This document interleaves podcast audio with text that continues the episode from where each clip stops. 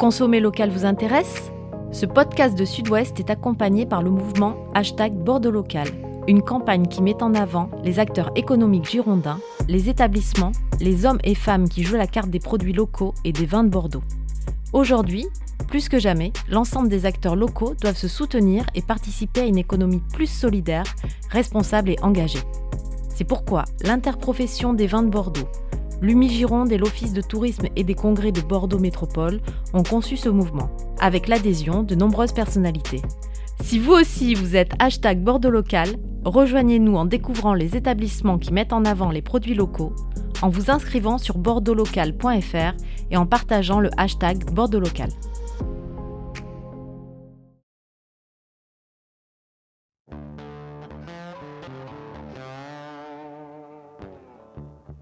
De grandes voix du vin de France, des figures de la viticulture, des personnalités avec qui nous revenons sur leur parcours personnel, sur leur actualité, sur l'actualité du monde du vin, sur leur vision de la viticulture, la vision des marchés, d'hier, d'aujourd'hui et surtout de demain.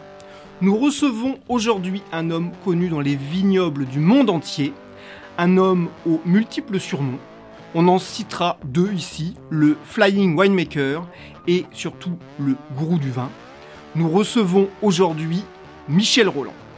Bonjour à tous, vous écoutez les 4 saisons du vin, les 4 saisons du vin, le podcast de la rédaction de Sud-Ouest, qui raconte le monde du vin, qui revient sur ses faits majeurs et qui tente d'en décrypter les enjeux. Saison 4, épisode 11. Je suis Mathieu Hervé, je suis avec César Compadre, responsable de la rubrique vin à Sud-Ouest. Bonjour. Et nous accueillons Michel Roland. Bonjour Michel Roland. Bonjour.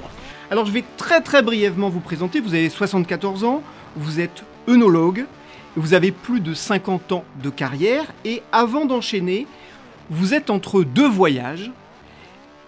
Qu'est-ce que vous avez fait depuis un mois et ce que vous allez faire dans une semaine ou 15 jours C'est très simple, j'étais euh, aux États-Unis euh, pendant trois semaines, puisque les États-Unis, ça reste un de mes pôles euh, d'activité importants. Ça l'a toujours été, mais euh, c'est- un, un endroit que j'aime bien, j'aime bien y travailler. Donc et j'ai tout con- reconcentré sur Napa, c'est-à-dire que je ne fais plus de, de consulting en dehors de Napa Valley. Et, mais j'en ai 21 à Napa quand même, donc il faut que j'y passe un petit peu de temps. Donc j'y ai passé trois semaines. Je suis rentré à Bordeaux euh, 15 jours pour euh, changer de valise un petit peu, et puis d'en goûter un peu les 21 aussi quand même, euh, de ce, ce millésime euh, dont on commence à parler et dont on va parler de plus en plus. Et puis dans 8 jours, je repars en Amérique du Sud, toujours en Amérique, mais cette fois du Sud, et plus particulièrement en Argentine, où ben, on s'approche des vendanges et on, on va certainement, à partir du milieu de la semaine prochaine, on va commencer à vendanger pour le moins les cépages précoces, euh, c'est-à-dire les, les pinots noirs, euh, les sauvignons blancs, euh, peut-être quelques chardonnays, et voilà. Donc c'est d'où le nom de Flying Winemaker, parce que c'est vrai que j'ai passé dans ma vie du temps dans les avions. La Covid m'a quand même un petit peu calmé par force, et donc aujourd'hui je revoyage, mais depuis un an et demi on était un petit peu euh, aux arrêts, si on peut dire. Alors donc Californie, Gironde, Argentine, mais on va s'arrêter d'abord sur le début de votre parcours, puisque ça commence rive droite. Vous êtes euh, un, enfant du, Libournais, vous êtes fils de viticulteur. Est-ce que vous étiez destiné à faire du vin? Bon, il y avait une filiation, comme vous le dites. Alors, euh, déjà, je suis né un petit peu dans les vignes, puisque mes, parents et, mes grands-parents et mes parents étaient propriétaires à Pomerol. Je suis né euh, à Libourne, mais parce que parce que je suis né à la clinique du Libournais. Vous savez, la clinique du Libournais, c'est celle, qui est juste derrière la barrière de chemin de fer, c'est-à-dire qu'elle est presque dans Pomerol. Et, donc, je suis né à Pomerol, on peut dire, et j'ai grandi à Pomerol, et j'ai toujours, j'ai passé toute ma jeunesse à Pomerol avec avec mon père qui était euh, qui était dans ses vignes et dans son chai. Euh, bon, à cette époque-là, les, les, les familles, euh, les familles viticoles euh, j'ai un frère qui est mon aîné. Euh, en général, l'aîné était consacré aux études et puis, et puis le, petit euh, était consacré, on lui faisait passer le certificat d'études au cas où, et, il était consacré à s'occuper des tracteurs et des vignes. Bon, alors c'est un peu ce que, ce que ma, destination première. J'ai eu la chance quand même que mon père m'autorise à, à, étudier quelque peu. Alors donc je suis allé d'abord au lycée, puis, et puis après il me disait toujours non, non, mais continue j'ai le certificat d'études, hein, quand même, je tenais à le préciser. Mais, mais donc, ah ben, continue, continue. Alors, j'ai continué. Et puis, bon, qu'est-ce que je pouvais faire Honnêtement, je pouvais faire euh, œnologie. Alors, j'ai fait de l'œnologie. Euh, je l'ai fait à, travers l'école de, de, viticulture et d'œnologie de la Tour Blanche. Et puis j'ai eu la chance euh, d'être pas trop euh, mauvais élève dans cette école. Et, et on m'a, les BTS n'existaient pas à mon époque, ça remonte quand même assez loin. et donc j'ai été une des premières promotions de, de l'école de, de, la Tour Blanche qui a, eu quelques élèves qui ont pu rentrer à l'Institut d'œnologie. Et je suis rentré à l'Institut d'œnologie, d'où je suis sorti euh, très fier, œnologue. Voilà. Michel, expliquez-nous, tout ça c'était il y a 50, 55 ans. Le, le monde d'œnologie, dans, dans l'éché, il y a 55 ans, on voyait quoi? Alors on voyait beaucoup de misère dans les chais il y a 55 ans. Bon, c'était plutôt noir, c'était plutôt un peu, un peu crasseux de temps en temps, c'était pas plein de précautions. Le monde de l'onologie, ça n'existait pas, l'onologie, c'était, c'était vraiment les balbutiements. Bon, moi j'ai fait ça euh, au milieu des années 60, donc euh, euh, c'était une époque, c'était une époque un petit peu charnière, parce que c'était une époque où Bordeaux bon, on a toujours exporté vers le vers l'Angleterre, mais mais mais c'est une une époque où Bordeaux exportait un peu, un peu vers les États-Unis, commençait à exporter vers les États-Unis. Donc je suis arrivé œnologue euh, en 70 et, et, j'ai commencé à exercer mon métier en 1973. Donc si Dieu me prête vie, je serai euh, en septembre en train de faire mes 50e vendanges à Bordeaux en tant qu'œnologue. Euh, donc c'est vrai que c'était euh, ça n'avait rien à voir avec aujourd'hui. Euh, je peux dire que c'est une chance d'avoir vécu une époque pareille parce que parce que on part de rien et on a on a tout inventé. Alors, on avait eu quand même la chance à Bordeaux d'avoir une école d'œnologie extraordinaire avec, euh, avec bon, Jean Ribéro-Gaillon, qui n'était pas un faiseur de vin, mais qui, était, qui, a été, qui a été le premier homme à comprendre le vin, ou à essayer de comprendre le vin. Pascal Ribéro-Gaillon, euh, Émile Peynaud, bien évidemment, qui a été le, celui qui a fait, euh, le, qui a rendu l'onologie euh, presque sympathique.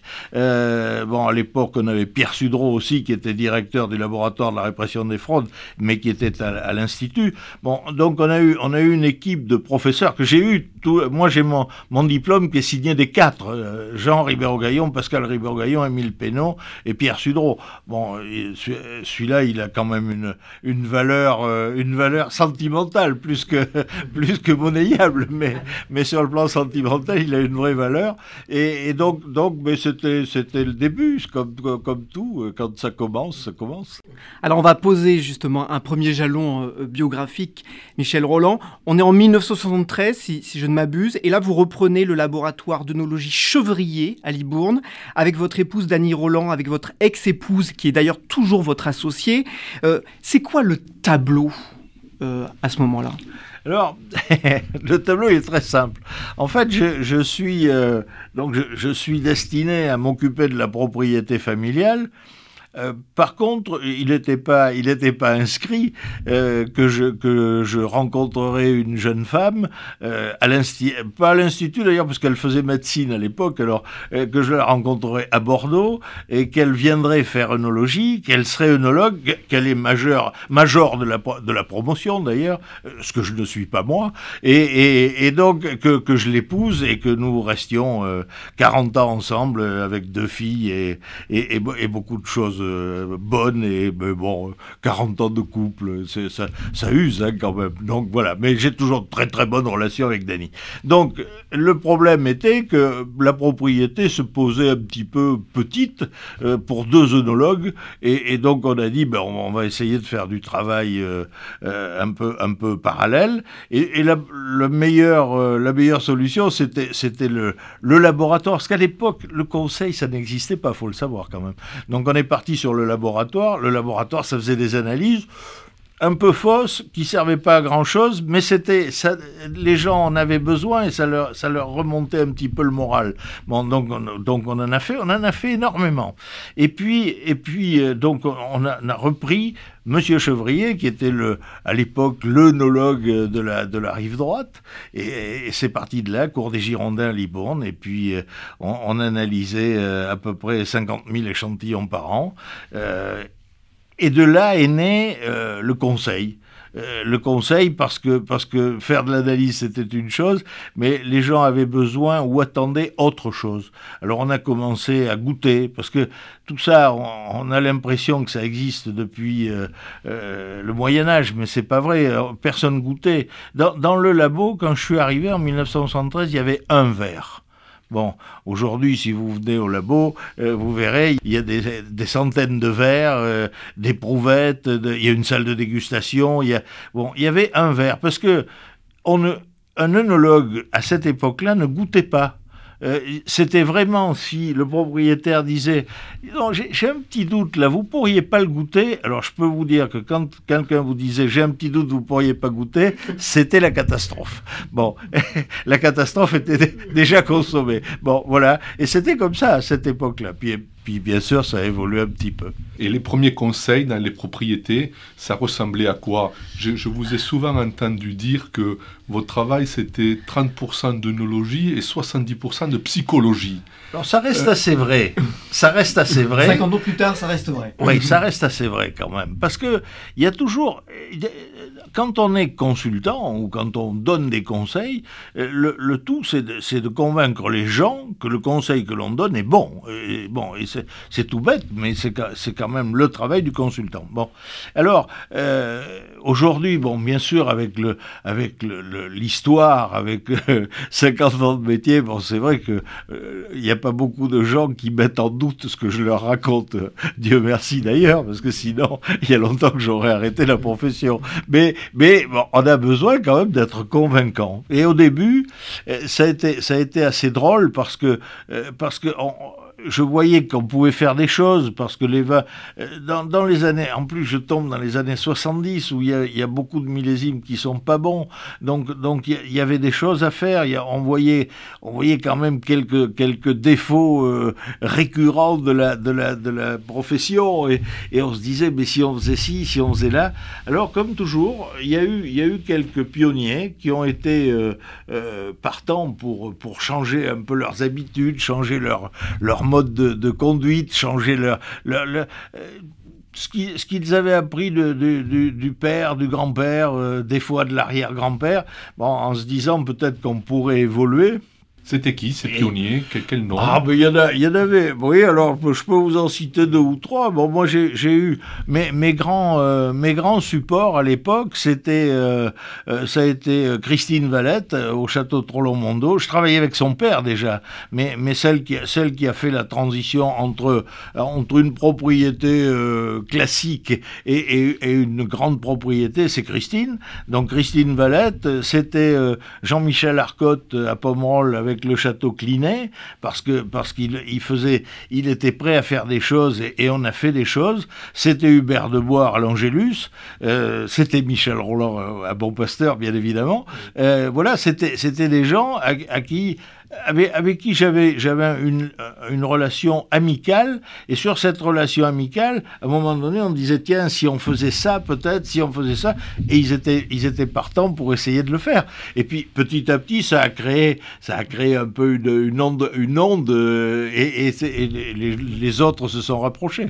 Et à l'époque Bordeaux était novateur sur cette évolution œnologique où en Bourgogne en Champagne il y avait la même évolution 100% novateur 100% C'est Bordeaux. je, ça m'ennuie de le dire, mais je, peux me permettre de le dire. Hein. Euh, Bordeaux a tout inventé quand même en matière de nologie moderne. Alors, après, il y a eu quand même des, il y a eu des écoles. Il y a, eu la Bourgogne est arrivée, l'étranger est arrivé parce que le, nouveau monde a quand même beaucoup travaillé. Je parlais de Napa tout à l'heure. Napa a, développé parce que Napa ils ont une puissance de travail, une, efficacité qui est peut-être supérieure à la, nôtre intrinsèquement. Mais mais Bordeaux a tout inventé en matière de nologie. C'est tout est parti de Bordeaux. Après, il y a eu quelques quelques quelques idées qui sont nées ailleurs, mais tout ce qui a été l'amélioration pure et simple, euh, depuis le vignoble euh, jusqu'à la, la vinification, c'est bordelais. Bon, euh, à un moment donné, faut, faut, appeler un chat un chat, même si on se fait traiter de, de, de partisan et, de chauvin, c'est quand même la vérité. Et je peux dire une chose, j'étais là. Alors, ça, on va, y, revenir un petit peu plus tard, mais on, va continuer le, fil. Euh, donc on passe les années 70 et puis on arrive dans cette fameuse décennie des années 80 où beaucoup de choses changent. Comment vous appréhendez ces événements et qu'est-ce qui est marqueur pour vous? Oui, alors je les appréhende pas, j'y suis. Bon, euh, euh, euh, c'est comme quand vous faites la guerre.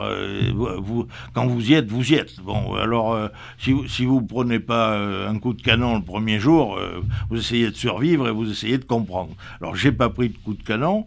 J'ai pris quand même quelques, coups de latte, mais c'est pas grave, ça c'est habituel. donc, donc la décennie 80, ben, elle a tout apporté, parce que c'est la décennie 70, on est, on est vraiment au balbutiement, et la décennie 80, c'est là que, que les concepts changent. En particulier, avec un millésime qui est le millésime 82. Bon, le millésime 82 qui reste, qui reste pour moi peut-être le millésime le plus euh, euh, novateur, innovant, euh, superbe qu'on ait pu faire à Bordeaux, parce qu'il y avait, il y avait vraiment euh, une qualité de vignoble, une qualité de raisin. Euh, la vinification n'était pas très brillante, parce qu'on n'était pas très équipé encore, donc, donc on, manipulait pas trop sur les vinifications, les contrôles de température, ça n'existait pas, bon, il y avait beaucoup de choses qui n'existaient, les levures n'existaient pas encore, bon, donc, donc ça, ça, il y avait beaucoup de choses qui n'étaient pas là sur un plan plus moderne, mais ça a permis de faire des vins quand même qui sortent totalement de l'ordinaire, et à partir de là, de faire prendre conscience aux gens que on pourrait essayer d'améliorer quoi La qualité des raisins, parce qu'en fait, on fait toujours des meilleurs vins quand on a les meilleurs raisins. Donc c'est parti là. Alors, on euh, je sais qu'il y en a qui vous raconteront qu'ils font des vendanges vertes depuis le 19e siècle, mais en fait, en 82, personne ne faisait de vendanges vertes, et ça a commencé à partir de 83. Bon, en 84, on n'a pas eu besoin d'en faire, la nature s'en était chargée. Mais bon, ça a commencé réellement à partir de 83, 85, 86, et, et là, on a commencé à essayer de comprendre le végétal et essayer d'améliorer la qualité des raisins. Alors avec tout un tas de, de, de, choses et de, choses que l'on a suivies, que l'on a moins suivies, les effeuillages par exemple, que l'on a fait beaucoup au début, que l'on fait toujours, mais que l'on gère un petit peu différemment par rapport au départ, parce qu'il fallait apprendre à le faire. C'était pas pas écrit, c'était pas dans les livres, donc il fallait apprendre à le faire. Alors on a fait, je pense, dans la décennie 80, toute une série de, pratiques qui n'étaient pas courantes auparavant et qui ont permis et de comprendre et d'améliorer la qualité. Vous parlez du millésime 82 et il y a une figure emblématique de ce millésime 82, c'est Robert Parker. Euh, vous êtes aussi une autre figure emblématique et on dit souvent que vos destins sont liés. Comment vous vous êtes rencontrés et quelles relations euh, vous avez entretenues? Alors, vous savez, dans, dans la vie, euh, il faut, deux, faut trois choses. Il faut euh, travailler beaucoup. Ça, c'est très important. en ce moment, on l'oublie un petit peu. Bon, euh, travailler beaucoup. Deuxièmement, quand vous faites un métier où, où, il y a un peu de manipulation, il faut un tout petit peu de talent quand même, ça aide. Et troisièmement, il faut un peu de chance. Et la chance, des fois, elle arrive euh, sous n'importe quelle forme. Comme je joue pas au loto, puis à l'époque, en 82, ça devait même pas exister. Euh, donc, un jour de juillet, euh, rentre dans mon laboratoire un, charmant jeune homme, parce qu'à l'époque, il n'était pas, il, il, était beaucoup plus élégant qu'il n'est, physiquement, hein, je parle, qu'il n'est aujourd'hui. Et donc, rentre un charmant jeune homme et qui me dit, voilà, je suis, enfin, il me dit pas parce que c'était sa femme qui parlait français et lui parlait pas un mot de français. Bon, j'avais un anglais quand même à cette époque-là, qui il s'est amélioré depuis, mais il était un peu approximatif. Et euh, donc, on, parlait à travers, à travers Pat, Madame Parker, euh, et, elle me dit, voilà, mon mari est un passionné de vin, il adore le vin, il adore déguster. Alors, il écrit pour des amis, pour l'instant, parce qu'il avait un club de dégustation à Washington, et il écrit pour des amis, euh, mais il a peut-être l'intention d'écrire euh, une, enfin, de continuer à écrire sa, lettre qui s'appelle Wine Advocate et de, et de, la, et de la diffuser. Bon, juillet 82, ça me passait un peu euh, au-dessus de la tête. Mais alors, et, je lui dis, mais qu'est-ce que je peux faire? Elle me, elle me, dit, il aimerait, il aimerait goûter des vins. Bon, je lui dis, ici, dans, dans, mon laboratoire, on goûte pas de vin parce que bon, euh, le labo c'est un confessionnal. les gens viennent, euh, mais mais ils viennent pas pour que je que je mette ça sur la place publique. Donc, mais je lui dis par contre. Ce que, je, peux faire, je, je, vous prends avec moi dans ma voiture, je vous amène chez moi, euh, au château Le Bon Pasteur, et on déguste et on discute. Bon, je voulais un peu savoir à quoi ça ressemblait quand même, un Américain qui aimait beaucoup le vin. Et nous voilà partis, nous sommes allés, donc un après-midi de juillet, euh, Monsieur Bob, Madame Pat et, Michel, on va, on va, bon, bah ça, il faut cinq minutes depuis, depuis Libourne, donc on arrive, et euh, je pense qu'on on a dû rentrer euh, au Chez à peu près à 4 heures de l'après-midi, on en est sorti à 10 heures le soir. Alors, parce que ce, ce, ce, cet, homme, cet homme avait vraiment envie. Il avait vraiment envie de connaître, envie de savoir, envie. Et alors, on était en juillet 82, nous n'avions pas vendangé. Alors je lui ai dit, écoutez, va faire une chose, je peux rien faire pour vous, je peux, je peux vous donner, euh, je, peux vous amener dans, quelques propriétés pour goûter. Mais ce que je peux faire aussi, je vous le promets, l'année prochaine, au mois de mars, parce que les primeurs existaient déjà, euh, bon c'était moins euh, ronflant qu'aujourd'hui, mais ça existait. Je dis au mois de mars prochain, je vous fais déguster ce que je fais, et, on, fait, on fait ça, et je vous le fais euh, rien que pour vous. Bon effectivement, au mois de mars d'après, donc nous dégustions. C'est là qu'il faut un peu de chance parce que si imaginez que je lui ai fait goûter euh, euh, des 84 par exemple, ou que je lui ai fait goûter des 72 ou des 73, ça aurait été dramatique. Il serait jamais revenu. il serait jamais revenu, absolument. bon, donc, donc on tombe sur les 82 quand même. Alors il arrive au mois de mars et, et donc je l'organise. Alors à cette époque-là, c'était drôle parce que j'organisais tout. Après, bon, euh, bien sûr, ça s'est un peu euh, individualisé, mais euh, on goûtait les pommerolles à pommerolles, on goûtait les lalandes de pommerolles et les fronsacs chez moi en général, ça. on goûtait les grands crus de Saint-Émilion dans une propriété, les grands crus classés dans une propriété classée, et les premiers chez les premiers. Bon, parce qu'on ne mélange pas les torchons et les serviettes, donc déjà à l'époque. Déjà à l'époque. donc, on goûtait en ordre dispersé et séparé. Mais il adorait. Alors on a goûté comme ça, euh, on goûtait, euh, euh, je sais pas, 70, 80 échantillons dans la même journée. Bon, juste un petit, une petite précision, quand il a arrêté, c'est-à-dire en 2000, je crois que son dernier millésime, ça a dû être 2012 ou 2014, je sais plus. C'est pas 13, ça je suis sûr que c'est pas 13. Euh, il devait goûter à peu près 180 échantillons quand même. Bon, euh, dans, la, dans la journée, ce, qui est, ce que goûtent d'ailleurs les, les, dégustateurs aujourd'hui. Alors donc c'était, ça veut dire que les vins se sont quand même bien améliorés et qu'on a beaucoup plus de choses à présenter, présentables et à présenter que nous n'en avions au départ. Donc, donc on, a, on a fait cette dégustation, il a adoré, et ça, et ça, ça a été pérenne.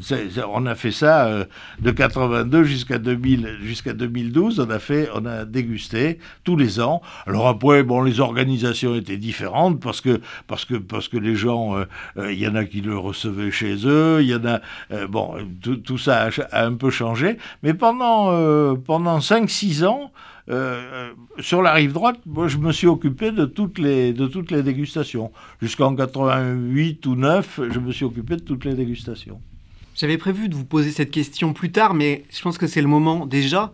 Euh, qu'est-ce que vous pensez de l'argument qui est souvent avancé sur l'influence de Parker et aussi l'influence de Michel Roland sur le goût du vin pendant une décennie ou deux ou trois?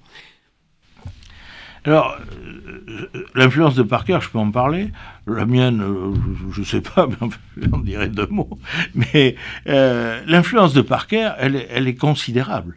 Bon, alors, on peut dire ce que l'on veut, on peut le critiquer, on peut, mais, mais il a fait parler du vin et il a fait parler du vin de Bordeaux. Alors, euh, bien sûr, il, a été, euh, on le critique parce que parce que c'est un critique, donc un critique, c'est toujours critiquable. Bon, donc ça, il y a une logique dans, dans le dans, le dans le développement, mais mais euh, c'est quand même quelqu'un qui a qui a fait qui a fait beaucoup pour Bordeaux, qui a qui a assis la hiérarchie de Bordeaux euh, euh, d'abord à travers les châteaux, euh, qui, a, qui a développé une image de Bordeaux aux États-Unis qui était, qui était quand même assez extraordinaire.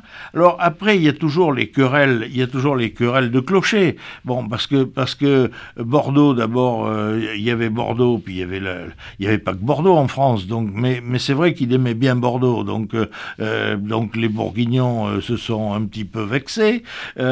ensuite, il y, a, eu les, les querelles à Bordeaux à Bordeaux même, parce que, et parce que des fois il parlait mieux de la rive droite que de la rive gauche, donc ça faisait pas plaisir à la rive gauche, et quand il parlait mieux de la rive gauche que de la rive droite, ça faisait pas plaisir à la rive droite. Bon, donc on est rentré dans un espèce de processus, euh, je dirais, euh, logique et chronique chez le genre humain. Euh, bon, il n'y a qu'à voir où on en est au classement de Saint-Émilion. Euh, c'est exactement la même chose. Ça procède du même, euh, des, mêmes exemples. Bon, alors, mais Parker a fait beaucoup de travail, comme le classement de Saint-Émilion a fait beaucoup de travail aussi. Et il a influencé le goût du vin et, et le goût du vin. La parkerisation, ça existe. Les vins puissants, solides, boisés, c'est une tendance. Bon, je dis non. Non. Moi, je dis non parce que parce que c'est faux. Bon, alors euh, bien sûr, bien sûr, si on reproche euh, au mois de mars à un vin de l'année ou enfin de l'année précédente d'être boisé, ça, euh, comme j'ai dit souvent, s'il n'est pas boisé, il faut attaquer le tonnelier. Parce que parce que ça nous coûte assez cher le bois neuf pour que ça en ait un petit peu goût quand même six mois après, dix ans après, qui parle de bois? Je, je, viens de boire, je viens de goûter la semaine dernière quatre 400 Parker en 2009. Bon, euh, il y en avait plus, il y en a plus que ça, mais j'en ai goûté 4 côte à côte. Il n'y a, pas eu une remarque sur le boisé. 2009, donc ça a 12 ans, 13 ans. Bon, non, donc c'est pas. Non, je crois, je crois que c'est des, des faux procès tout ça. Et, et, et le, alors il est, arrivé à un moment donné, qui, menait le monde quand Parker est arrivé en matière de dégustation, en matière de commerce aussi Les Anglais.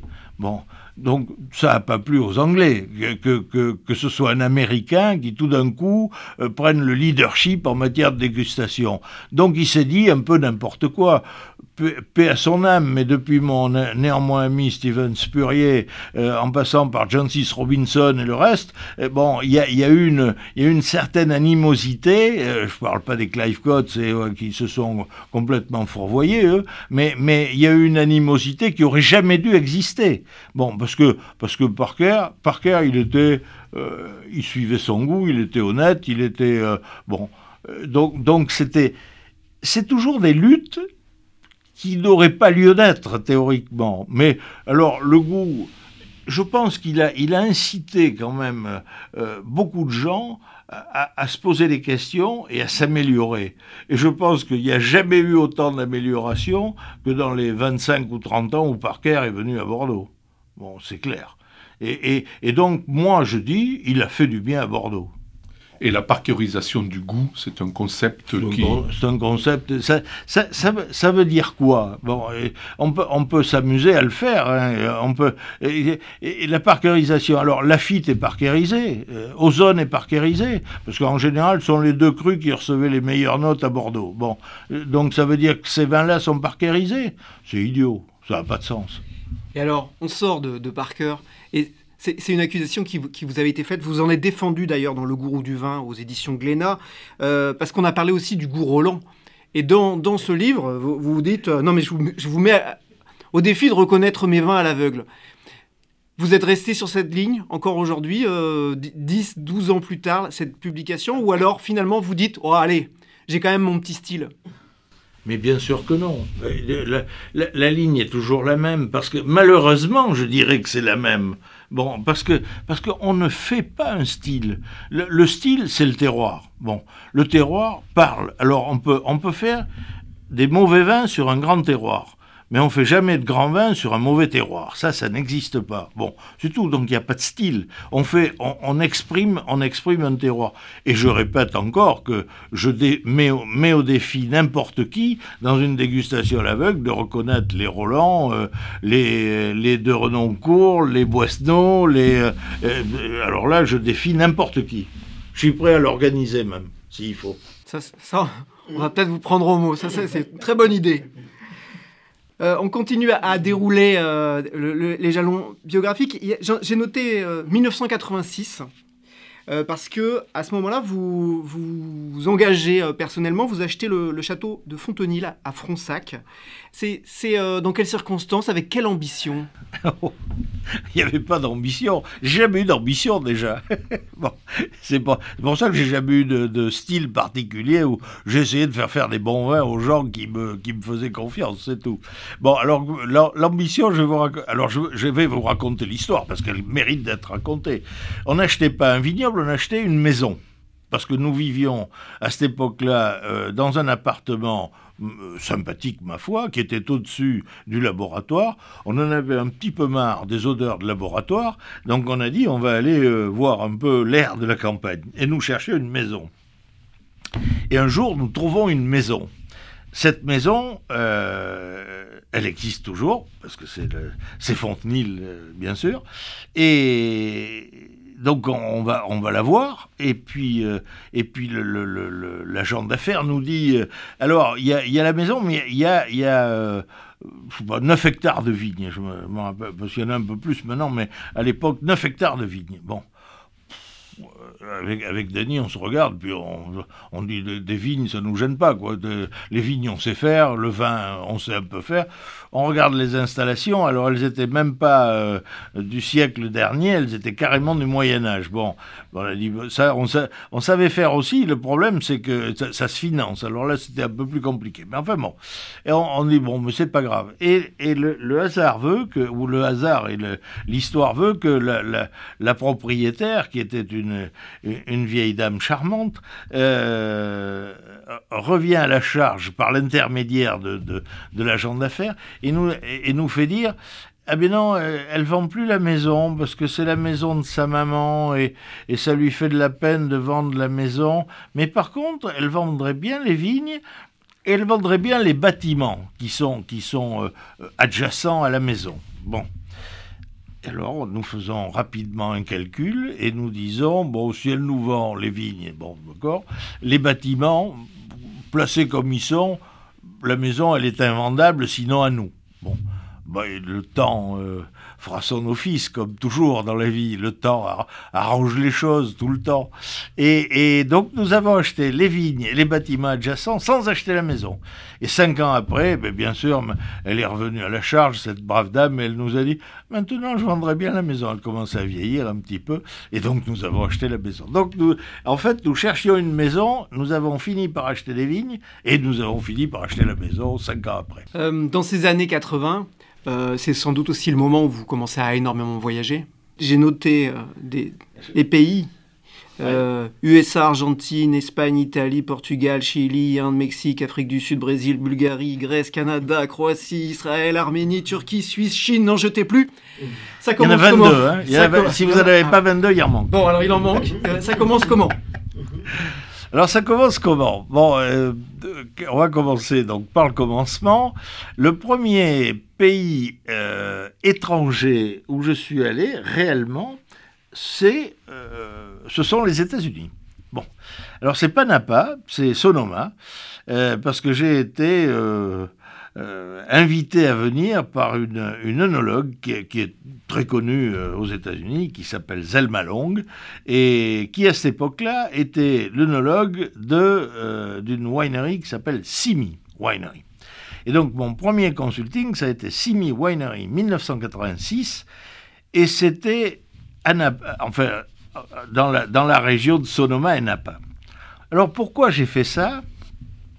Parce que parce que j'avais envie euh, de découvrir autre chose. Bon, euh, j'avais envie de découvrir d'autres d'autres pays, d'autres gens qui faisaient du vin, d'autres et, donc je suis et, en plus les États-Unis c'était vraiment là où je voulais aller, euh, où je souhaitais aller. Et vous savez à cette époque-là, euh, ben, j'avais tout simplement pas les moyens d'y aller, ni le temps ni les moyens. Euh, Bon, mais c'est vrai que quand on m'a offert de me payer euh, l'avion et l'hébergement, eh bien j'y suis allé. Bon, alors les choses ont changé, je dois vous l'avouer depuis un petit peu, mais, c'était quand même une époque.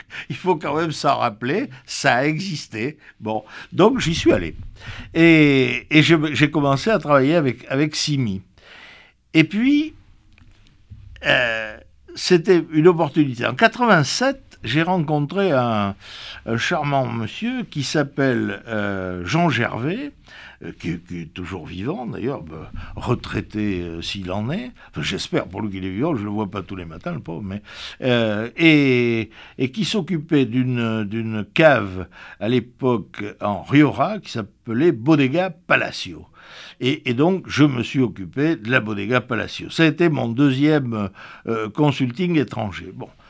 Puis, ça s'est pas développé énormément, sauf que nous arrivons sur ces entrefaites, euh, on fait 87, euh, très mauvaise année à Bordeaux. Donc mauvaise année à Bordeaux, quand vous êtes œnologue euh, et que vous faites qu'il n'y a pas beaucoup de vin et qu'en plus c'est pas bon, les gens font un peu de rétention euh, monétaire à votre égard et vous, vous, vous, patinez un petit peu quand même. Bon, donc il faut se dire, je me suis dit, tiens, pourquoi pas développer un peu l'étranger? Alors j'ai commencé. Euh, c'est parti un peu en Espagne, parce que j'ai fait deux ou trois dossiers en Espagne supplémentaires, un peu en Italie, et pour finir la chose, on arrive en 91. Alors là, je ne me suis pas dit, il faut, il faut développer un peu. Euh, j'ai dit, si je, si je veux survivre, il faut développer beaucoup. Et en 91, j'ai eu deux chances. La première, c'est que, que j'ai pu trouver pas mal de, de, gens euh, pour m'occuper. Pour m'occuper. Alors c'est aujourd'hui, bien sûr, quand on en parle, ça, ça paraît évident. Euh, à l'époque, c'était euh, euh, Arlan Estate aux États-Unis, c'était Ornellaia en Italie. voilà. Et eh eh bien, je, je, je, me suis dit, il faut que je le fasse parce que sinon, je vais, mettre la clé sous le paillasson et je vais, faire autre chose. Bon. Et, j'ai la deuxième chance. J'avais un ami que j'ai toujours d'ailleurs, qui est plus dans le métier, mais qui était négociant, qui s'appelait Jean-Paul Marmin. Et, je, lui ai dit, Jean-Paul, si, si, si vous m'achetez pas les, le peu de 91 que j'ai et les 92 à suivre qui étaient horribles, euh, eh je, je, mets la clé sous le paillasson. Et il me les a achetés. Donc, le consulting étranger, plus euh, une amitié euh, assez importante avec, avec, avec un, monsieur, voilà, je suis, je, suis toujours, je suis resté vivant. Et, mais entre-temps... Est-ce que vous pensez que vous avez inventé un métier, finalement? Bon, complètement. Alors là, oui, je le pense. Parce que Presque sans le vouloir, finalement. mais, mais tout à fait. Tout à fait par hasard. Un peu. Je l'ai fait parce que parce qu'il y avait besoin de le faire. Je ne l'ai pas fait par. Euh, j'ai pas pas eu pas de business plan. J'ai hein. pas eu un, un, déclic ou un business plan en me disant je vais aller à l'étranger et je, je vais euh, gagner de l'argent. Bon, je suis allé à l'étranger, pas gagner beaucoup d'argent, mais un peu quand même. Et heureusement. Et mais mais je l'ai fait parce que c'était de la survie. C'était pas c'était pas un business plan du tout. Et il se trouve que cette survie, grâce à des dossiers qui ont bien marché, alors, alors c'est, je l'ai dit, c'est Arlan, c'est Ornelaya, euh, c'est Casalapostol au Chili, c'est des, des, choses qui ont, qui, ont, qui ont un peu explosé dans les marchés, et quand ça explose dans les marchés, qu'est-ce qui se passe? Ben, Les gens vous appellent, hein, et puis vous disent, euh, dites non, j'ai entendu parler de vous, là, vous pourriez pas venir me voir? Voilà, c'est comme ça qu'on arrive dans 22 pays, euh, et puis j'ai dû, j'ai dû gratter dans à peu près 300 dossiers. Mais parce que vous avez vendu en 2020 euh, une partie donc de, votre laboratoire à vos collaborateurs, et là vous êtes à 250 euh, clients dans le monde, hein, je crois. Ouais, c'est ça. on va, s'interrompre un tout petit peu euh, sur le, votre parcours biographique et on va s'arrêter sur votre vision de la viticulture mondiale. Parce que César me disait, en préparant cette émission, il me disait, il faut absolument qu'on l'interroge sur les grandes tendances. Effectivement, vous avez dit que Bordeaux était euh, la mère patrie, si j'ose dire, de, l'onologie. Aujourd'hui, évidemment, on produit du vin dans 40 ou 50 pays dans le monde. Vous avez eu la chance finalement d'y être dans pratiquement tous. si on doit retenir deux choses, deux, trois choses, qu'est-ce que vous diriez? Bordeaux décroche par rapport à d'autres pays? Bordeaux garde de l'avance. Euh, techniquement, on en est où dans la région par rapport aux, autres pays que vous connaissez? Alors, je ne dirais pas Bordeaux décroche, euh, parce que Bordeaux, Bordeaux je dirais, a jamais fait aussi bon quand même que, que dans les 20 dernières années. Il euh, n'y a qu'à voir le. Alors, on a deux choses qui nous aident quand même. Le, climat, parce que bah, on le critique, ce fameux réchauffement climatique, mais à Bordeaux, quand même, euh, depuis 20 ans, il nous a permis de faire une série de millésimes hors normes qu'on n'a jamais fait dans l'histoire de Bordeaux. Alors, il y a le climat et la technique. Bon, donc Bordeaux ne décroche pas du tout, mais c'est toujours pareil, les autres se rapprochent. Donc, donc la compétition est plus forte. Bon, parce que euh, c'est pas Bordeaux qui décroche, mais c'est c'est euh, des vins dont on aurait pas eu envie de parler, euh, et aujourd'hui on peut en parler. Alors euh, on peut parler du Chili, de l'Argentine, des États-Unis, de l'Italie, de l'Espagne, tous ces pays-là qui faisaient du vin euh, depuis des, des, lustres, mais, mais ne faisaient pas des vins qui, qui se remarquaient. Aujourd'hui, ils font des vins qui commencent à se remarquer. Alors Bordeaux a une suprématie, a une suprématie, je dirais, historique, parce que bon, qui peut faire goûter des 1929 euh, qui, soit, qui rendent fou, il euh, n'y a, que Bordeaux. Qui peut faire goûter des 1945, il n'y a que Bordeaux. Bon, mais dans les 20 dernières années, euh, peut-être que dans, dans, dans, 20 ans, alors je ne serai peut-être pas là pour le faire, je serai certainement pas là pour le faire d'ailleurs, mais, mais peut-être que dans 20 ans, il y aura des surprises, c'est-à-dire qu'il y aura ce, que, ce que Steven Spurrier avait initié avec, avec la, dégustation de Paris, on, on, le, le jugement de Paris, on, le retrouvera, on le retrouvera euh, avec, avec même, je pense, un, petit peu plus de compétition, parce que la, compétition n'était pas forcément bien, bien organisée à cette époque-là. Et quel est le pays qu'il faut, faut surveiller aujourd'hui euh, Un amateur, il a envie de s'intéresser à un pays, peut-être euh, spéculer, que sais-je, pour acheter des vins qui seront formidables dans 10-15 ans. Il, il faut avoir quoi sur ces écrans radars? mais, euh, je, pense, je pense que euh, pour moi, une des meilleures régions aujourd'hui, euh, qualitativement, ça reste Napa Valley, en Californie. mais les vins sont chers. Ah, mais à Bordeaux, les grands vins sont chers. Le Bordeaux est bon marché, mais les grands vins sont chers. Bon, alors, cher, ça fait pas. Cher, c'est pas. Le, le bon, le bon n'est jamais cher s'il si, est satisfaisant. Bon, et je pense que euh, quand on goûte des grandes bouteilles de Bordeaux, on les paye cher. Euh, quand on goûte des grandes bouteilles de Napa aujourd'hui, on les paye cher.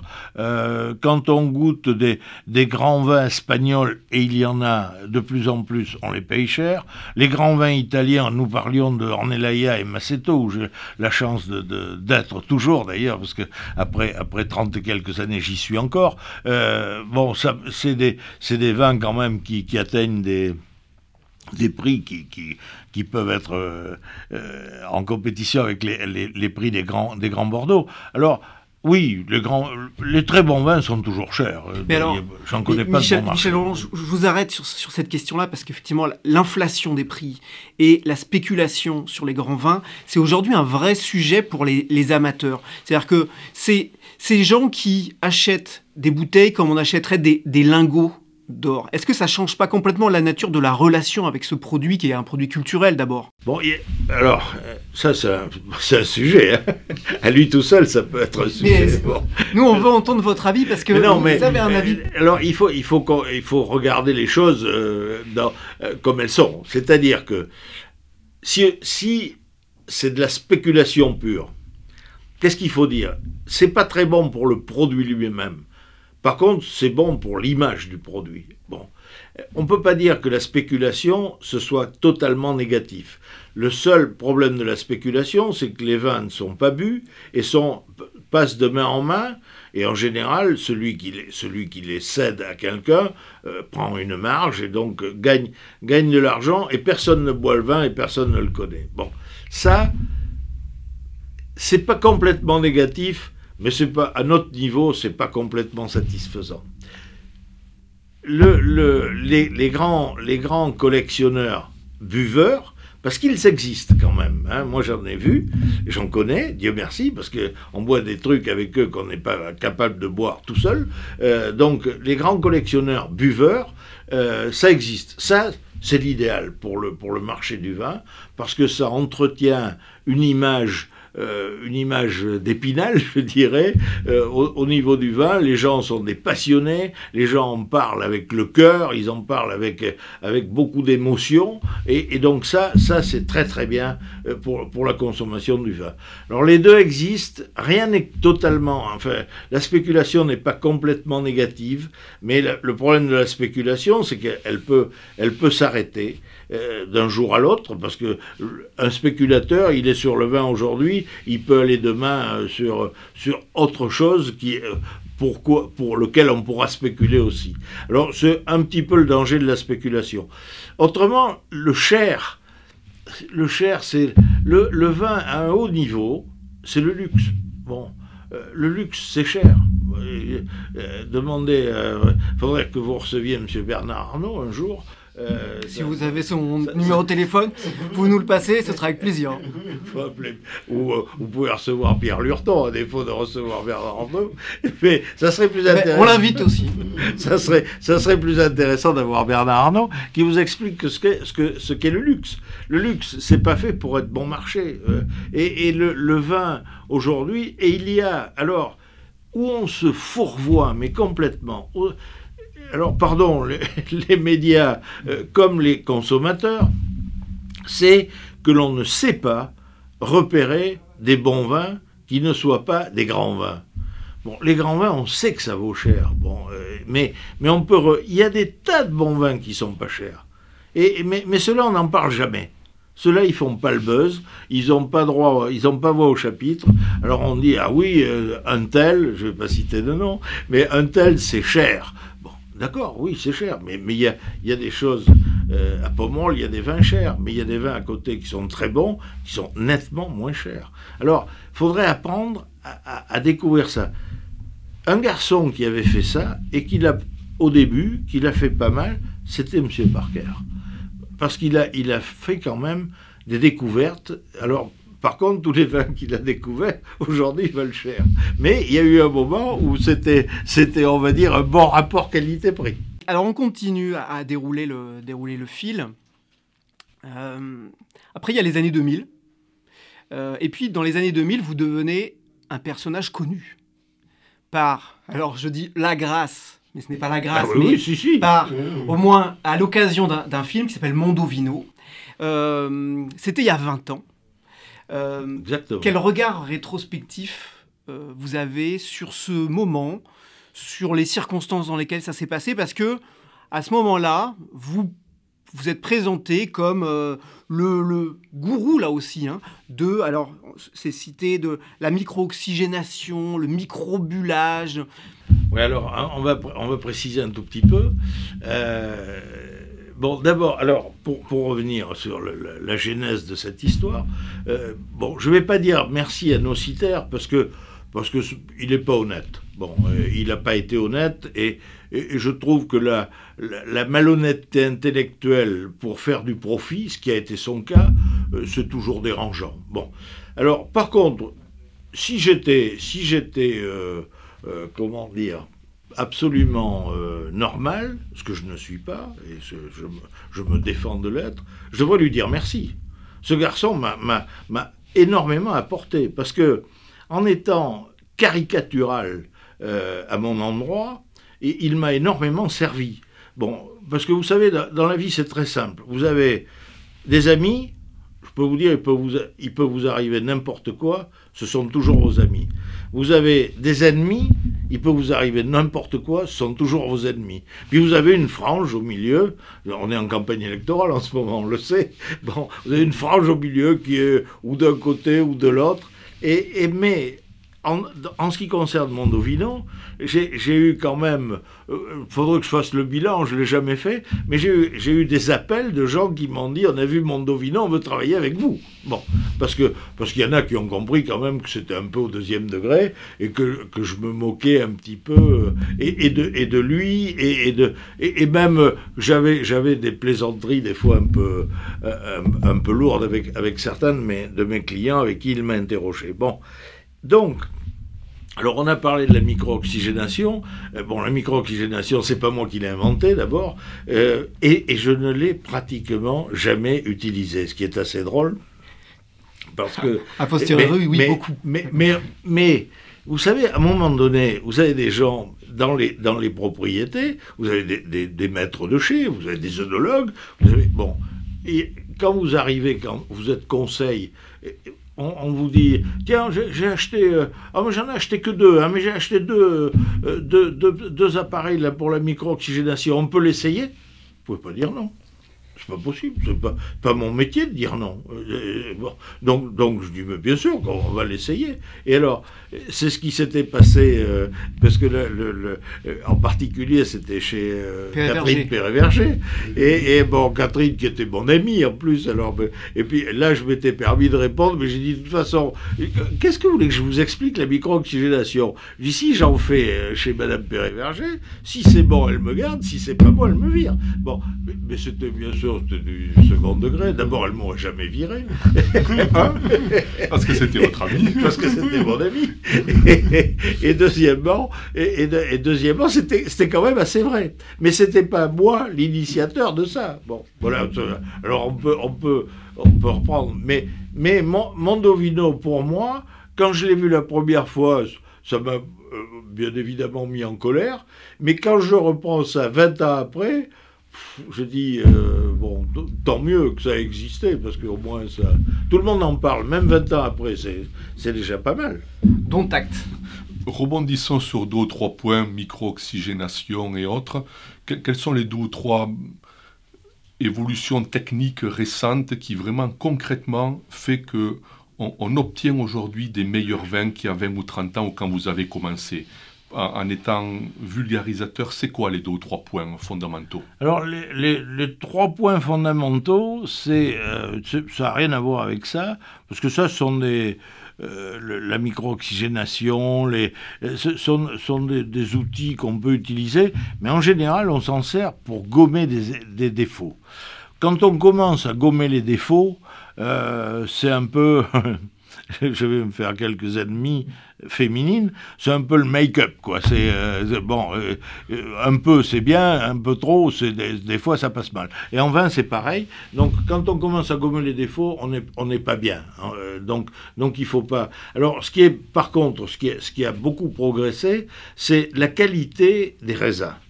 On fait une viticulture qui est beaucoup plus euh, performante qu'autrefois. Euh, donc on a une qualité de raisin qui est bien meilleure qu'autrefois. Alors défaut de la cuirasse, on a augmenté les degrés alcooliques. Ça c'est vrai. Bon. Mais est-ce qu'il faut revenir à des faibles degrés alcooliques pour faire moins bon? Personnellement, je n'en suis pas persuadé, parce qu'il suffirait de faire quelques calculs de consommation et on comprendrait qu'au lieu de boire 40 euh, centilitres, on boit 35 centilitres et ça fait le même effet. Bon, donc, donc c'est des, des, débats qui n'en sont pas. Mais par contre, les raisins sont meilleurs. Comme les raisins sont meilleurs, on a augmenté la, qualité du traitement du raisin, parce que ça aussi, il y a, le raisin à la vigne, il y a le raisin dans le process, c'est-à-dire les tables de tri, tout, ce qui s'est mis en ligne euh, pour, pour arriver jusqu'au cube la vinification elle-même avec la maîtrise des températures qui est extrêmement importante. Parce que autrefois, pourquoi 45 était grand Chez certains, parce qu'il y en a quelques-uns qui sont...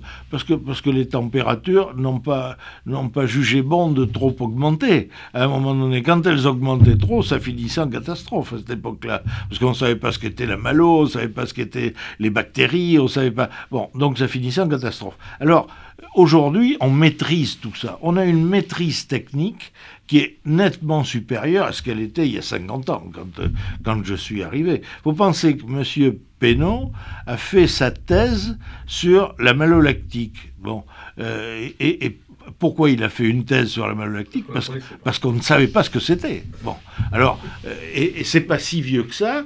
C'est, elle date de 47, donc elle a mon âge. Elle a 74 ans. Mais en fait, c'est pas quand même le Moyen Âge non plus. Et tout ça coûte de l'argent. Alors tout ça coûte de l'argent, c'est une évidence. Euh, c'est c'est aussi une explication, les vins sont meilleurs, les prix sont montés, euh, c'est aussi une explication d'une relative augmentation des prix, parce que je dis bien relative, parce que quand, quand on voit nos, nos amis euh, de l'entre-deux-mer et, de Bordeaux en général, euh, s'ils m'entendent dire que les prix sont montés, ils vont m'appeler au téléphone pour, me, pour me demander si j'avais pas fumé un peu avant le, avant le podcast, et, et bon, ils n'auront pas tort. Donc, donc ces relatives augmentations, c'est vrai. Et, mais tout le monde, ce qu'il y a de bien quand même, je trouve, et ça, on le souligne pas assez, c'est que pourquoi les gens se cassent la tête? C'est pour faire mieux quand même. C'est pas, c'est pas pour gagner forcément de l'argent, c'est pour faire mieux. Et en espérant qu'en faisant mieux, le, retour, le retour sera meilleur. Mais au départ, ils savent pas. Ils, investissent avant de, savoir s'il y aura un retour. Donc je trouve que c'est plutôt, euh, euh, c'est plutôt sain et c'est plutôt positif. Et le, et le Bordelais, pour ça, est quand même euh, assez avant-gardiste d'une part, et d'autre part, sa structure de propriété euh, fait que c'est l'unique exemple, on va dire, presque mondial, euh, parce que, bon, aux États-Unis, j'ai dit que j'aimais aller aux États-Unis, mais ce sont des sociétés plus importantes, ce sont des sociétés qui ont. Euh, quand, Gallo, par exemple, dans certaines de ses propriétés, décide de, de, de, sophistiquer un peu le, le process, Bon, Gallo, c'est une immense machine. Mais quand, un propriétaire de l'entre-deux-mer, avec ses, avec ses 18 hectares, euh, décide d'améliorer son process, là, c'est un, une vraie réflexion et c'est un vrai un investissement qui lui, qui lui coûte et il ne sait pas s'il y aura du retour. Je trouve ça plutôt, plutôt sain dans l'esprit. Il y a 20 ou 30 ans, on voyait beaucoup moins de barriques et de fûts dans les Aujourd'hui, le monde de la tonnellerie tant mieux pour lui, est extrêmement florissant. On n'est pas allé trop loin dans l'utilisation des barils dans les propriétés bon, Je crois pas. Je crois pas pour une bonne raison. Euh, je, vais, je vais, parce que moi j'ai, alors moi j'ai vécu ça depuis le départ, c'est-à-dire que j'ai vécu pratiquement euh, l'époque où il n'y avait pas de barrique neuve, il y avait un tonnelier qui passait et qui réparait les barriques anciennes, c'est-à-dire qu'on changeait un fond, on changeait une douelle, on changeait une, une douelle de bonde. C'était un contenant. Mais c'était un contenant et c'était tout. Et puis, on, s'est aperçu quand même que le contenant avait des défauts, souvent des mauvais goûts, souvent des déviations. Bon, alors on a dit peut-être qu'il faudrait un peu rajeunir les cadres. Alors qu'est-ce qu'il faut faire pour rajeunir les cadres? Il n'y avait pas 36 solutions, donc il fallait acheter, il fallait renouveler un petit peu le parc pour avoir des, pour avoir des barriques qui n'aient pas, pas 30 ans d'âge et qui, qui, et qui, qui apportent plus de mauvais goûts que de bons goûts. Et alors, moi j'ai connu le départ de ça. Alors c'était très drôle parce que les gens arrivaient avec trois échantillons. Alors il y avait A, B et C. Et alors, euh, alors vous pouvez goûter, mais bien sûr je peux goûter. Alors donc je goûtais, 1, 2, 3. Bon, je dis ça c'est les vieilles barriques, ça c'est les barriques d'un an, puis ça c'est les barriques neuves. Ah oui, comment vous savez? Parce que j'ai dit, il y en a un de bon, il y en a un qui est jeté, puis l'autre est intermédiaire. Bon, et c'était tout le temps comme ça. Bon, donc la barrique neuve, c'est pas un défaut. Alors bien sûr, si le vin est trop boisé, c'est un défaut.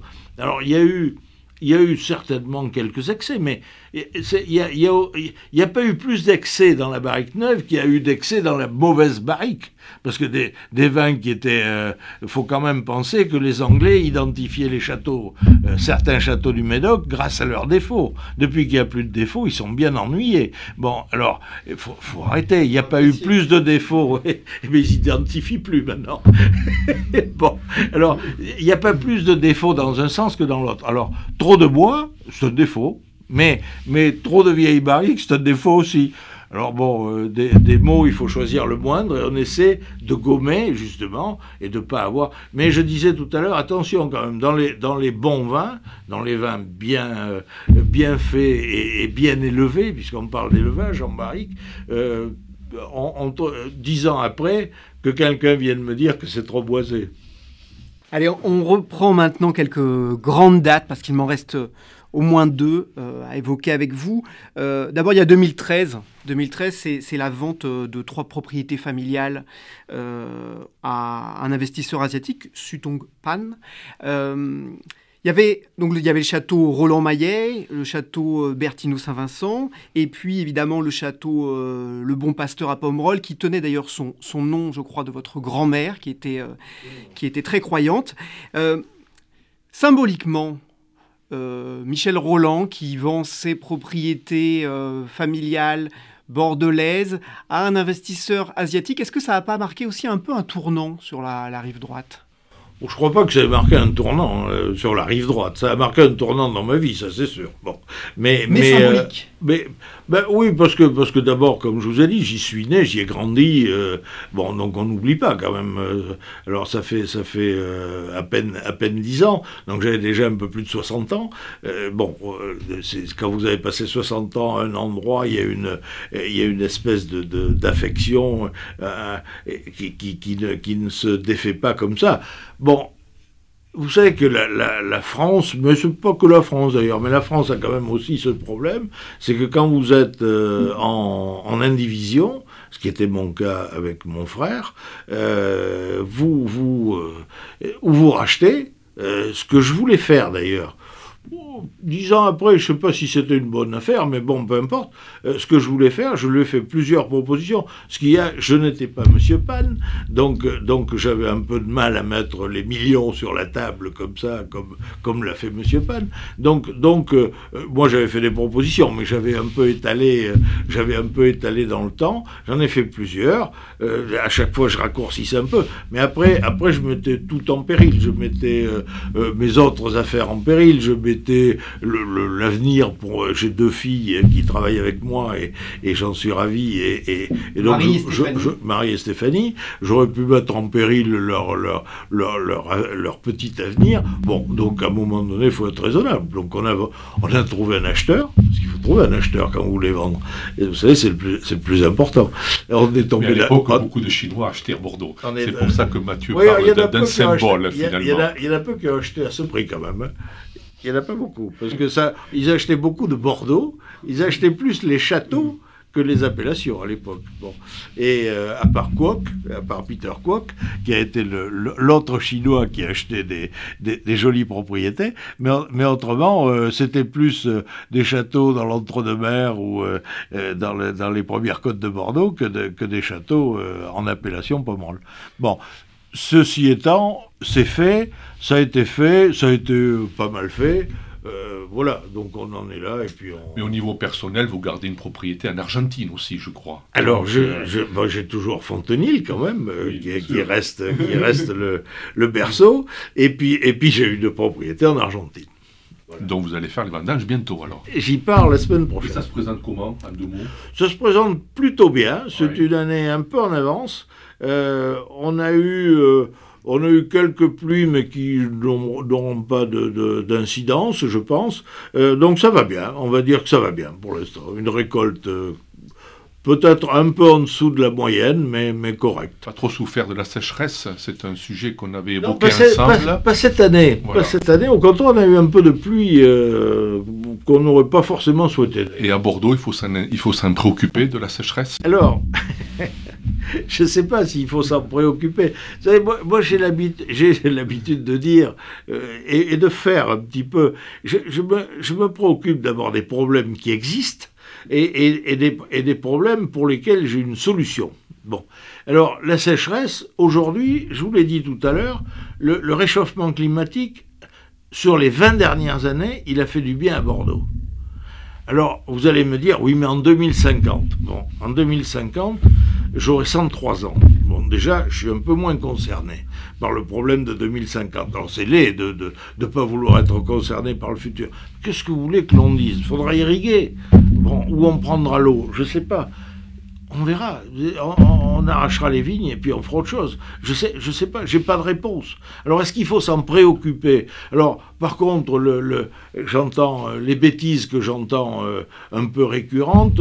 On va faire du vin euh, en Norvège, au Danemark et en Angleterre. Bon, je l'ai écrit d'ailleurs il n'y a pas longtemps euh, dans un article qui est apparu dans les Échos, je ne sais pas si vous l'avez lu, mais euh, j'ai- dit qu'ils se mettent pas trop à rêver quand même, parce que le terroir, ça continue à exister, et à mon avis, moi qui ai un peu arpenté la Cornouaille, de temps en temps, bon, la bécassine, ça va bien, mais la vigne, je suis pas certain qu'on y trouve des terroirs merveilleux. Bon, alors, euh, après, après ça, qu'est- qu'est-ce qui, peut, qui peut se passer ici? Ben, Il peut se passer qu'à un moment donné, ça soit trop chaud et qu'on manque, et qu'on manque d'eau. Changer de cépage Bon, peut-être, mais, mais j'espère que je le verrai pas, parce que eh, je, pense qu'on on, on- on ne fera plus les vins, les vins de Bordeaux. On fera peut-être du vin, mais on fera plus les vins de Bordeaux. Alors pour le moment, ça va pas trop mal. Je dirais que j'essaierai d'aller au bout. euh, jusqu'à ce que ça aille mal. Parce qu'aujourd'hui, ça va pas mal quand même. Ça n'est que des préoccupations sur le futur. Et quand j'étais jeune, je vais vous donner une précision, quand j'étais jeune, j'adorais la science-fiction. J'ai dévoré des bouquins de science-fiction, des bandes dessinées de science-fiction. À part, on, est, on a marché sur la Lune d'Hergé avec Tintin, qui s'est passé après. C'est la seule prévision qui s'est avérée bonne dans toute la science-fiction que j'ai bouffée il y a 50 ou 60 ans. Alors, attendons et nous verrons. Alors j'ai encore quelques questions et le temps file. Euh, juste encore une dernière date. C'est mai 2020. Euh, donc vous avez cédé, que j'ai fait? vous avez cédé la majorité de l'actionnariat de Ah oui. votre laboratoire Ah oui, à vos collaborateurs. Mais euh, vous, manifestement, vous ne parlez pas du tout comme un retraité. Mais si, je suis pas retraité d'abord. Je suis pas retraité, je suis, je, je suis associé. Je, je suis, euh, je suis un vieillard associé, mais je suis pas retraité. Non, euh, bon, cette, cette affaire, euh, bon, vous, vous pouvez bien imaginer que 50 ans après, elle me tient à cœur quand même. Bon, sinon, euh, il y a longtemps, il y a longtemps que j'aurais arrêté ou que j'aurais fait autre chose. On va les citer Julien Viau, Jean-Philippe Faure et Michael Lézé. Exactement. Qui sont trois charmants garçons, euh, qui travaillent avec moi, Jean-Philippe, euh, presque 30 ans, oui, 30 ans. Euh, Julien, c'est le plus jeune, euh, 16 ans, et Michael, 20 ans. Bon, donc c'est les collaborateurs qui sont pas arrivés hier quand même. Bon. Donc, cette affaire, elle me tient à cœur, bien évidemment. Alors, il y a deux hypothèses. On, on ferme la porte et puis on s'en va. Euh, c'est quand même, au passage, c'est quand même une trentaine de personnes. Bon, alors on peut toujours fermer la porte, hein, mais, mais bon, c'était pas prévu. Donc à un moment donné, le, le, dirigeant euh, propriétaire, les dirigeants et propriétaires, euh, Denis Roland et Michel Roland, euh, puisque nous, nous, nous, partageons, nous, nous, sommes en communauté réduite aux acquets, donc nous partageons tout. bon, mais, je ne vais pas dire l'âge de ma femme, mais elle, est, elle, elle, me suit de pas très loin. Donc, donc moi, avec mes 74 ans, il était temps de trouver une formule. Donc, tout, bonnement, euh, la première formule que j'ai trouvée, c'est de proposer à mes collaborateurs une association. Euh, bon, il se trouve que j'ai pas eu à chercher d'autres formules parce qu'ils ont accepté. parce que j'aurais pu vendre à quelqu'un d'autre aussi. Euh, il y en a, il y en a qui seraient venus, hein, parce que l'affaire est pas si mauvaise que ça. Donc il y en a qui seraient venus. Donc ils ont accepté. Donc on a. Alors ça a mis un petit peu de temps. Bon. Parce que c'est plus compliqué juridiquement que dans sa tête, en fait. Mais, mais et pour eux et pour nous. Donc on a, on a, ils ont, ils ont fait leur, leur, sauce, euh, on a fait la note de notre côté, on a confronté les sauces, et puis voilà, on a, on a mélangé un peu tout ça, et aujourd'hui, nous sommes associés. Ce qui veut dire que la retraite, Michel, c'est pas pour demain. Alors la retraite, oui, bon, comme je dis toujours en plaisantant, euh, je ne sais pas pêcher, donc il faut, bien que je fasse quelque chose. Alors, c'est pas que je... Bon, j'en fais quand même nettement moins qu'avant, et je en remercie mes, jeunes, là, parce qu'ils travaillent, eux, beaucoup. Euh, et puis, j'en ferai euh, certainement de moins en moins. Je crois que la retraite, je vais m'ennuyer, quoi, tout simplement. Je, je vais suivre l'exemple de Bernard Magret. Donc oui, ça va durer. allez, deux ou trois questions et là, on vous demande de, faire tapis. Euh, c'est quoi votre plus grand millésime? 82. Les plus grands vins, ou le plus grand vin que vous avez fait? Ah, que j'ai fait? Euh, Le plus grand vin. Vous en avez beaucoup fait. C'est compliqué ça. le houlet, le houlet, ceux qui, ceux qui vous viennent comme ça. Bon, alors, ce qui me vient comme ça. Euh, euh, je dirais, je c'est plutôt les vins euh, euh, dans, les, années 80 et 90. Alors, je dirais Cliné 89, par exemple, auquel j'ai participé largement, qui, est, le alors, je vais vous dire pourquoi. C'est un peu idiot, mais c'est le premier sang par cœur d'un petit poussé. Euh, bon, parce que ça n'existait pas avant. Bon, et donc, euh, c'était, euh, je partageais avec l'activité avec mon ami Jean-Michel Arcotte à l'époque. Alors ça, ça a marqué, ça a marqué ma carrière, ça. Voilà. Il y en a d'autres, hein, bien sûr.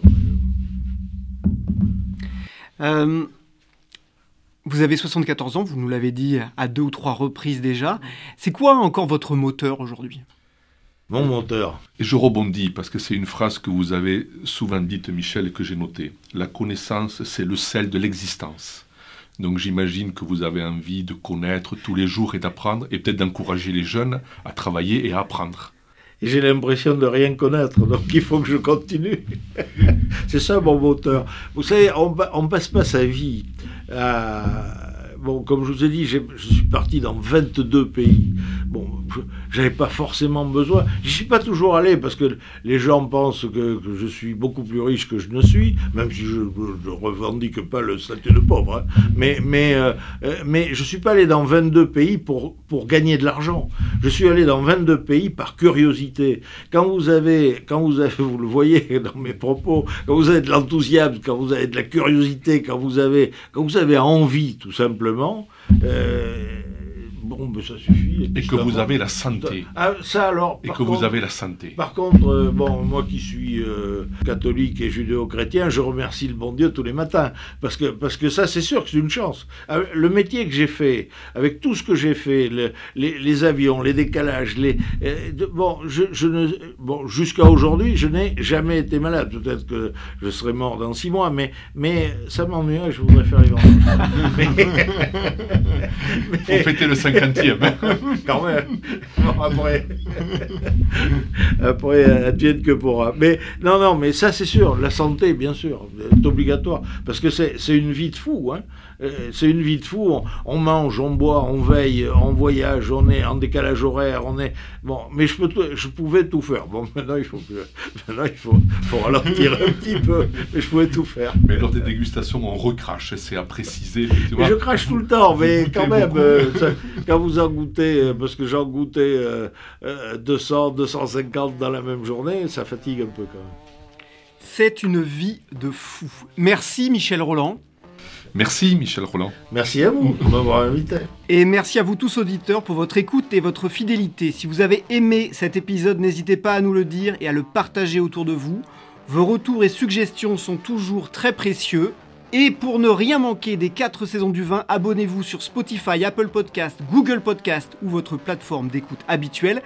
Rendez-vous dans 15 jours. D'ici là, portez-vous bien et rappelez-vous, le meilleur vin n'est pas nécessairement le plus cher, mais celui qu'on partage avec modération et responsabilité.